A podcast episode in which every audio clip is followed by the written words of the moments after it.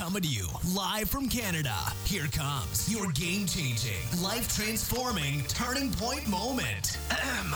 Yes, this is the sign you've been looking for. You're listening to Engage City Church, Powered by hope, not hype. online at engagechurch.ca. All right. Uh, happy Father's Day. Happy Father's Day. Uh, today, I wanted to continue our campfire stories uh, sermon series, but I also want to give it a little bit of a slant towards dad. If you've got a Bible with you, anyone got a real hard copy version of this? We got two, three in the house. Wonderful. Uh, our numbers are declining now, actually, on the number of Bibles since I started doing that. So if you're using the YouVersion Bible app, you can meet us over in Ephesians chapter 5, verse 23. Now, before we, we jump into this, we'll just leave that up there for a moment. Before we jump into it, uh, there's just something about being a dad and something about being uh, the man that, that has, has led us to believe that we are to be the king of our castles, that our homes and our families are our kingdoms. And can I tell you today that you are absolutely correct? That is exactly how it works. And the Bible can back you up on this. So um, here we go uh, Ephesians chapter 5, verse 23. If you're ready, say, I'm ready. Okay, that was all right. Uh, For a husband is the head of his wife, as Christ is the head of the church. He is the Savior of his body, the church. So we've got this, this piece of scripture that says that the husband is the head of his wife, he's the head of his household, he's the head of his family, and all the men in the house is like, yeah, you need to listen to me because I'm the head of the household and I'm the head of this family, and this is exactly what we're going to do. And then we chase it with verse 25. For husbands, this means love your wives just as Christ loved the church and he gave up his life for her. So, yeah, you're the head of your household, you're the king of the castle, but the greatest king, the king of all kings, gave up his life for people he didn't even like. He loved them, but he didn't like them. The Bible says, while we were still enemies, Jesus died on the cross for us. So if we're if we're gonna lead our families and lead them well, we're gonna be the dads that we're, we're called to be, the men that we're called to be, the husbands that we're called to be. Yes, you are the king of the castle. You're the head of the household, but the head of the household and the king of the castle lays down his life for his wife and for his family. That's what it means to be dad. That's what it means to be husband. That's what it means to be the king who sits on his throne. I mean, if you think about it, uh, we've we've all got a throne in our house. I'm not talking about the toilet. I'm not. I'm talking about that chair that's strategically placed just near the television with the just in sight. The one where you can just kick your legs up, sit down, crack open a cold Coke that you got from church with a remote. Where as long as you are there, you are the king of this castle, the kingdom. You will pick what you're going to. If you want to watch Fast and Loud, you're going to watch Fast and Loud. If you want to watch Cupcake Wars, you will watch Cupcake Wars. And there will be no shame in your game because that's all right because this is your castle, you're the king, and you're in charge, and you've got scriptural backing to back you up. Proverbs 25, verse 2 says this It is the glory of God to conceal things, but the glory of kings to search things out. It's the glory of kings to discover things. You are kings. Dads, men, you are kings. And it's the glory of God to conceal things so that you can have the joy of finding and discovering things. And this morning, I hope we're going to find and we're to discover a few things. And we're actually going to go to a very familiar story. I'm going to do my best to paraphrase. If you're going to meet me over in your Bible, meet me in 1 Samuel 17. I'm going to make my way through verses 1 all the way to verse 50 today in 30 minutes but not less, probably. We're going to do our best to make our way through it, but it's a, it's a familiar story. It's a familiar account, so I'm going to paraphrase parts. If you want to read the whole account, you can do that. This is, this is a famous story to go along with our campfire stories themes. One of those stories that you just tell and is passed on from generation to generation. There's little songs about it. It's David and Goliath. But I think that it's more appropriately titled The Tale of Two kings. The Philistines were crouching on Israelite territory, and so the Israelites decided this is the time for us to go to war. And so each side set up their camps on either side of a valley. So the, the land is coming in, it's this, the valley of Elah. And one camp, the Philistines were on one side, the other side was the Israelites. King Saul was hanging out in his tent on his side with all his guys, all the men. Everyone's conscripted, everyone's in the army. We're in the Navy. They're all going out to fight. They're getting ready. They're jacked up. They're pumped. They do their huddle. They're feeling awesome. They're feeling good. And then the Philistines trot out this guy. The Bible says he's really, really, really tall and he's wearing scale like armor with a spear that is heavier than like multiple men. And it takes multiple people able to carry it and move it over. This giant comes out and he starts screaming and yelling. He says, I am the Philistine who defies the armies of Israel. And he starts screaming and yelling at them. Every day he comes out and he challenges them. He says, We don't need the armies. You just send your best. I'm the champion of the Philistines. You send your best. I'm here. Let's do this. Winner takes all. UFC championship belt for all the glory. Saul is in his tent with his advisors, and he's concerned because every single day he hears the chants, he hears the yelling, he hears the screaming, and this is what the Bible says. When Saul and the Israelites heard this, they were terrified and deeply shaken. Terrified and deeply shaken. Every time they heard the chant, every time they heard the scream from the giant, they were terrified and deeply shaken. Saul is sitting in his tent and he's like, We need to get we need to give a reward to somebody to fight this guy. Like, we need to sweeten the pot a little bit. It's not enough that they're gonna be the savior of a nation. We need to just like throw some extra cash at them. So what are we gonna do? Oh, I know. He thought like a real politician. We'll just we'll just we're gonna go tax free. So if, if anyone goes and they're gonna fight the, the Philistine, they're gonna be tax free. So they floated the news out. Everyone's like, hmm, that's pretty good. I'm gonna save us about 40%. It's not bad. Not bad at all. And they're, they're doing the math and like, okay, that's pretty good. Tax free for the rest of my life. And Saul's like, okay, do we have any, any takers? Anyone want to take me up on this offer? Tax free for the rest of your life. And everyone's like, no. no, I'm good right here. I like that there's about four lines of soldiers before me, so I'm just going to sit back here if that's cool. So Saul's in his tent again, and the next day, and the next day, and the next day, 40 days, they hear this chant. He's like, listen, we need to do something else. We need to sweeten the pot a little bit more. We need to, like, get people, somebody's got to fight this guy. Somebody must fight this guy. He says, you know, well, we, his advisor looks at him, you know, there's one thing you could throw in that might, you know, entice some people. Okay, what do I got to throw in? It's like your daughter her hand in marriage. That's probably a good thing, like tax free. Plus, you get to marry a princess. Someone's definitely going to take you up on this offer. You're essentially offering them like a piece of your kingdom. Like, who wouldn't want to respond to this? And Saul's in his tent. He's feeling. He's like, "Yeah, let's put the word out. We're going to get a warrior to come out. We'll get a warrior to come out." And they go out. They spread the word for their camp. The camp is a buzzing, because I mean, who doesn't want to marry a princess? And the advisor comes back to Saul says, Okay, so who do we got? Like, where's our guys? Line them up. We must have somebody here, right? Yeah, so about that, nobody's taking you up on your offer. You're saying that my kingdom's not enough? Tax free is not enough? We have to add like duty free? Like, what do we have to do here to ramp up the incentive? We got, like, what can we do? But they were shaken and they were terrified every single time they heard voice. 1 Samuel 17, as soon as the Israelites saw him, they began to run away in sight. Have you seen the giant? The men asked.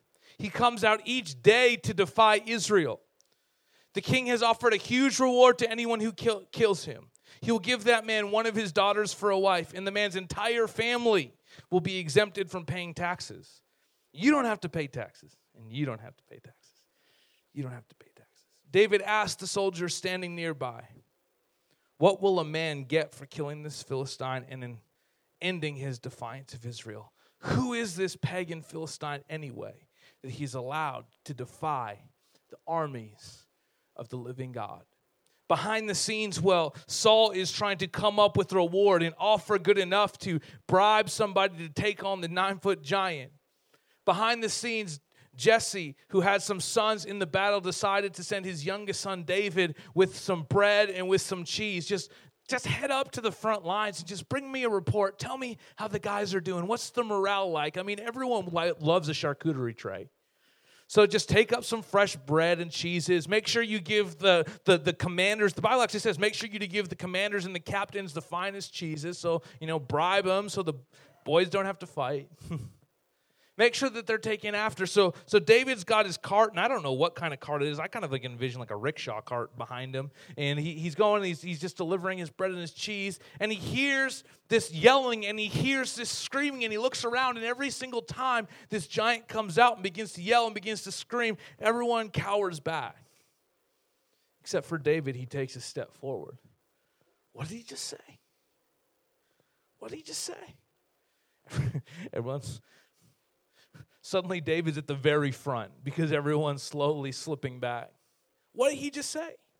You cannot defy the armies of the living God.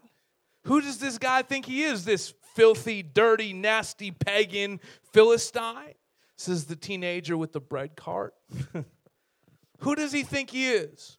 Word gets out to Saul that David was asking about this guy. He's like, hey, listen, uh, his advisor comes in. Listen, King, uh, we've got uh, we've got a contender. Um, just want to set the stage. He's very experienced with advanced weaponry. He's great marksman. Okay, this sounds great. This sounds great. Um, yeah, we know that he's great and strong at, at pulling things. Okay, that's this is sounding really promising. Did you tell him it's tax free for his whole family? Yeah, we told him that. He's really excited about it. You tell him he gets to marry a princess? Yes, we did. Yes, we did. Okay, great. Who is this guy? Yeah, he's the shepherd. He's 16 years old. Okay. And Saul literally says, This is ridiculous. Can you not find me a warrior? Can you not find me somebody? And David comes in, he's like, Who is this guy? He, he can't just defy the armies of the living God. Saul says, Oh, okay. All right, David. I mean, it's worth a shot. We got nobody else. He's got nobody else. See, here's, here's what's interesting about this whole thing. You might be familiar with this story. You might have heard it, you might have read it, you might have sung little songs in Bible school. You might have read the Malcolm Gladwell book, David and Goliath. It Doesn't matter what angle you look at it from, there's, there's some things that stick out and i think it directly applies to us. It's the tale of two kings. We're kings. This is you know our family that's our kingdom. Our home that's our castle. If someone comes to to break down those walls and to attack my family i will attack you back I will use the thing that's hidden underneath my bed, which used to be a baseball bat, but is now like a breakfast in bed tray. I will use that against you. and yet, Saul, handpicked by God to be the first king of Israel, hides in his tent for 40 days. You see, when Saul was chosen to be king. The Bible says that Saul in 1 Samuel 9 was the most handsome man in all of Israel, so that qualifies you to be king. And he was head and shoulders taller than anyone else in the land. So Saul was the biggest, the best that Israel had to offer. Saul was king, and he was the tallest. There was nobody else in Israel that was taller than Saul. There was no one else who was bigger than Saul. There was no one else who had a decorated military record better than Saul. So when Goliath comes out to fight, even though Saul is the king, guess who should probably go out and fight Goliath? The only other tall guy in the camp, King Saul the very man who's sitting in his tent offering rewards, even though far and away, time and again, he's known as the biggest and the best and the most glorified warrior. And yet, when Saul looks at giant, at the giant, all he sees is a giant. See, Saul's got a little bit of a troubling track record. In 1 Samuel 13, Israelites are about to go into battle.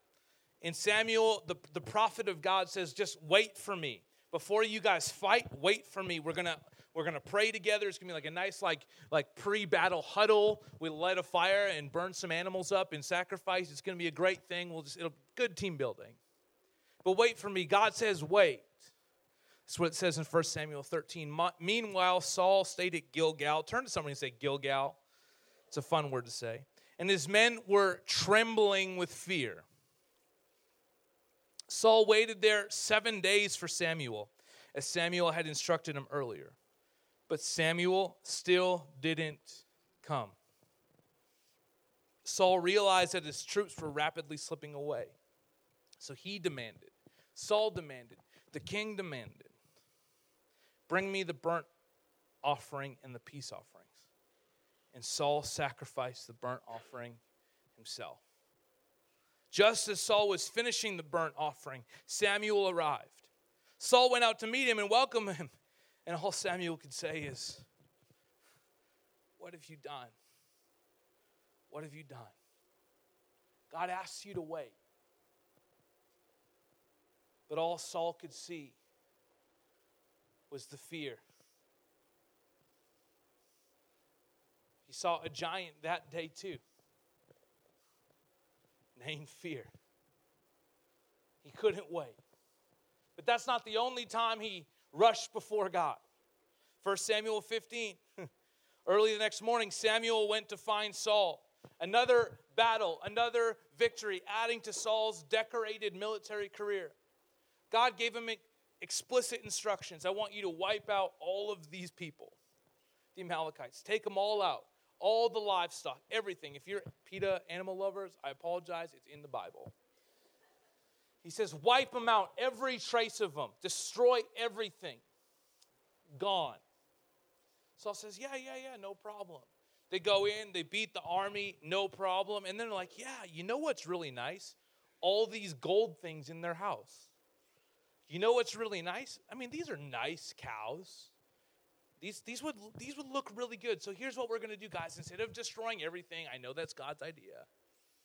Instead of destroying everything, what we're going to do is we're going to take all the good stuff and we're going to put it over here. And we're just going to keep it for ourselves.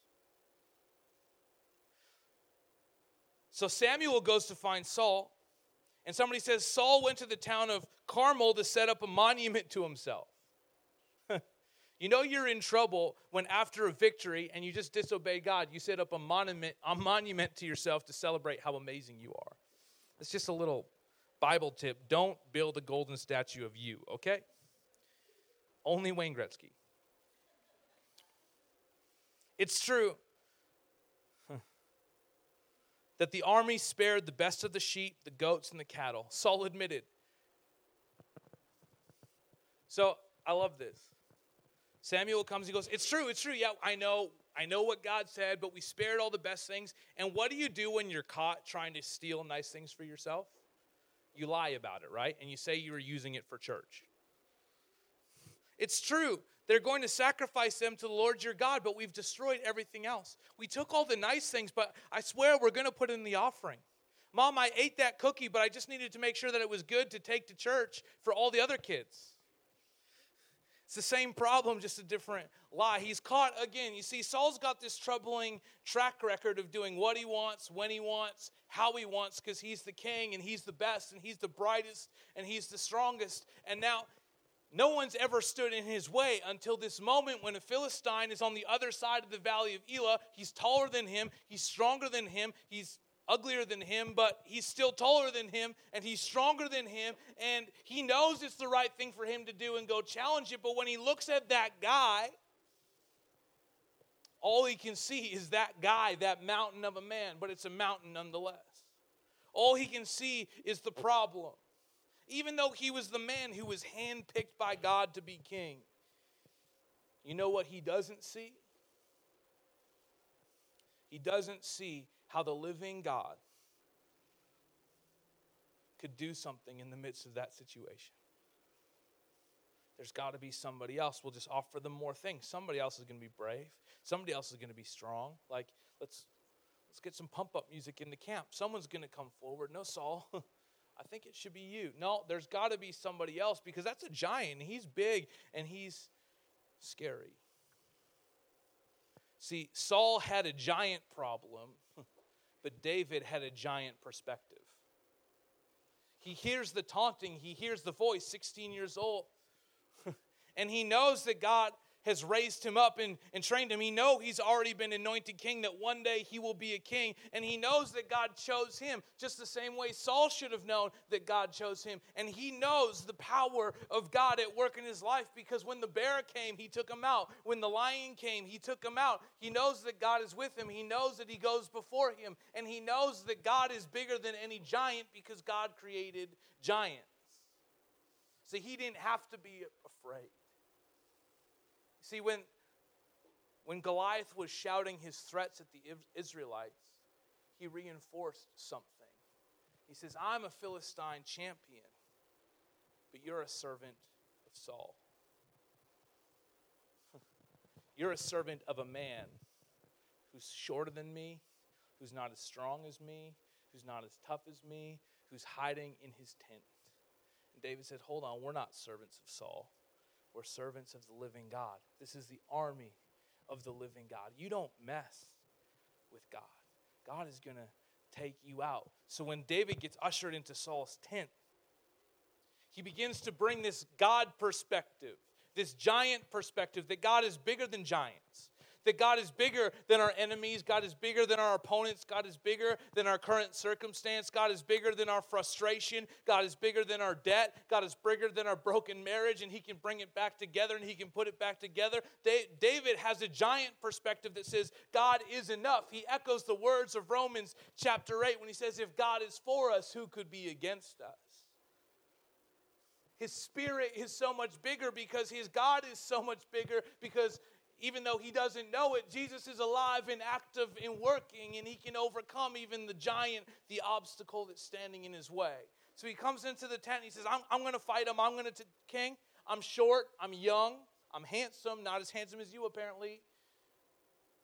But I'm going to take out. I'm going to take out the giant. I'm 16 years old. You know, 16 year olds are feel like they're invincible. And so Saul, who's won a few battles, goes, Well, I mean, what have we got to lose here? But David, if you go out, put on my armor. Then, 1 Samuel 17, God, Saul, not God, Saul gave David his own armor, a bronze helmet, coat of mail, and David put it on, strapped the sword over it. He took a few steps, going like, look pretty good in the armor. But he never warned such things. I can't go in these. I'm not used to them. So David took them off again. I can't go. I can't go like this.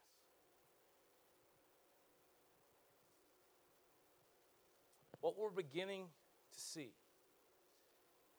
to discover, is a tale of two kings. Saul was the current king, but David was the next coming king. Saul was bigger than everyone else, taller than everyone else, stronger than everyone else, better looking than everyone else. He was the best of the best. But do you know? do you know who Saul put Saul's faith in? Saul. God chose me, so I'm going to do it. David, the next chosen king, because of Saul's track record of doing whatever he want whenever he wanted. David is anointed as king, and he comes and he goes, I'm going to take care of this. But I need to take off your armor because your armor represents the way that you do things. The armor represents the way that you think about things, the way that you carry yourself. And I'm not a type of person who carries myself thinking that I'm sufficient enough, that I can do it, that I have to have all the answers, that I have all the solutions. I'm going to go out and I'm going to do the one thing that I know, the thing that I know always works. I'm going to put my faith in God. I'm going to grab five stones because He's always been with me. I'm not going to put on your thinking. I'm not going to put on your perspective. I'm just going to walk out there, me and Jesus, and take care of business. Because if my God is for me, who could be against me? So, the question today for us kings, for us dads, for us fathers is what kind of men do we want to be? What kind of leaders do we want to be? What kind of king do you want to be? See, it's I think it must be built into our DNA. I'm going to fix it. Except for me. I'm not going to fix it. I'm going to call my dad to fix it. I'm going to take care of this. I'll fix the problem. I won't fix the stuff, but I'll fix the problem. I'm going to put it back together. I'm self-sufficient. If there's if there's a mountain in front of me, I'm going to solve this thing. I'm big, I'm tough, I'm strong, I'm the man of this house and I'm going to take care of it. I think it's just in who we are. But the question is what kind of king do you want to be?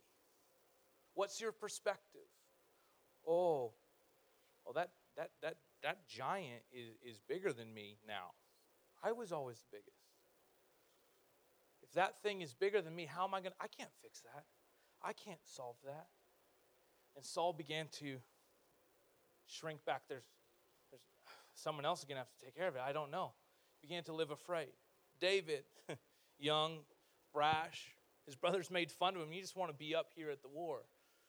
No, David just wanted to take care of business because when he sees a giant, he sees a God who is bigger. He sees that it's not about what David can do to the giant, it's about what God can do through David that's going to set the people free, that's going to bring deliverance that's going to fix the problem, that's going to bring the victory. What kind of king, what kind of man do you want to be? Are you a person that when you see a problem, the problem overcomes you? Or are you the type of person who sees the problem and understands that God is going to help you overcome? It's not what you can do, but it's what God can do through you right now. No matter what the challenge is, you look at your marriage and you say, listen, this thing, this thing is a giant. not a bear, not a lion. This thing is a giant, and things aren't going well. And, and I think this problem is bigger than I can handle. Number one, of course, the problem is bigger than you can handle, but it's not too big for God. It's not too big for Jesus. So, what kind of man am I going to be? Am I going to be the person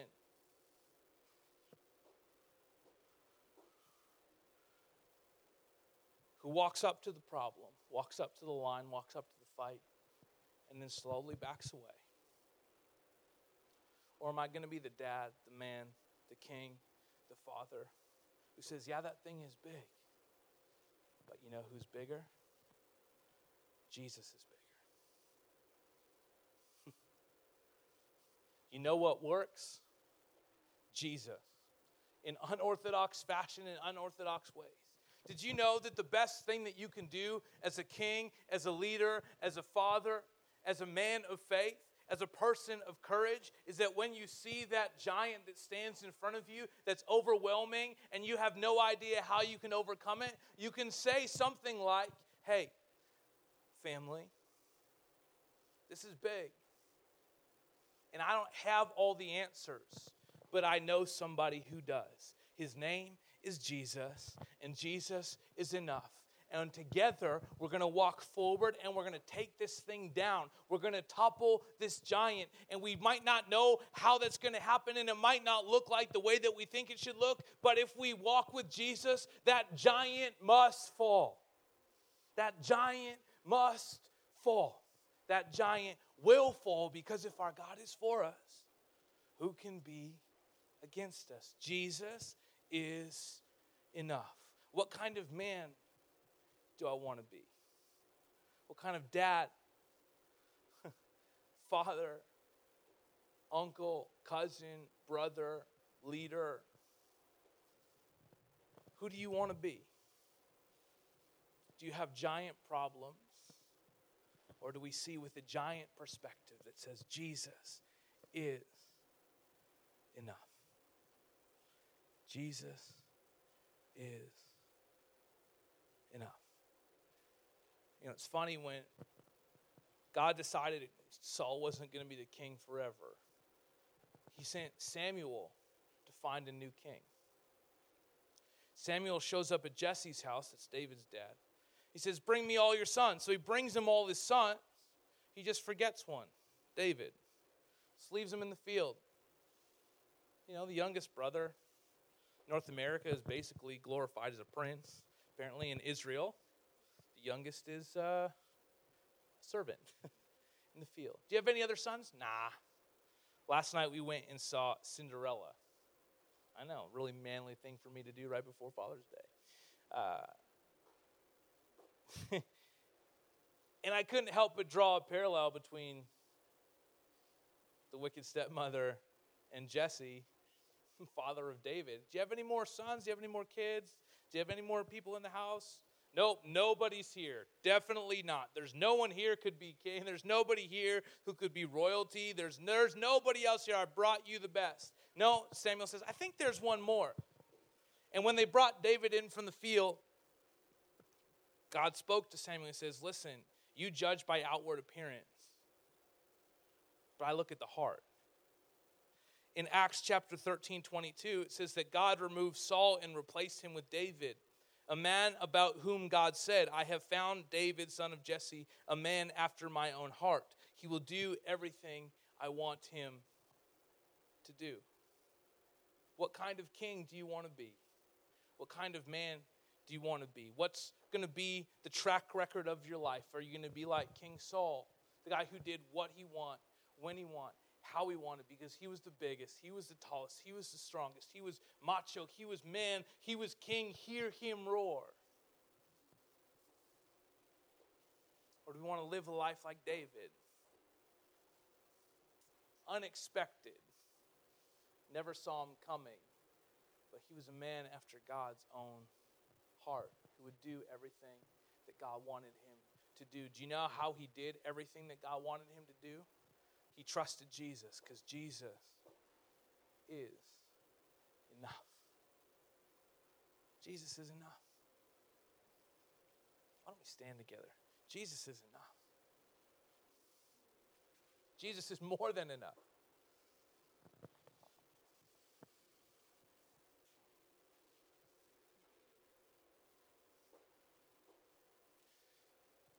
Jesus is more than enough.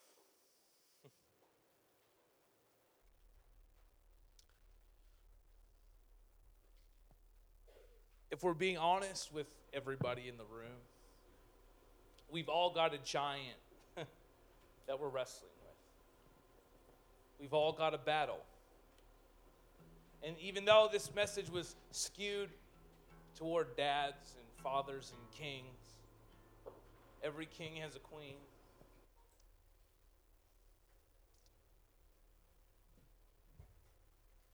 And I'm wondering today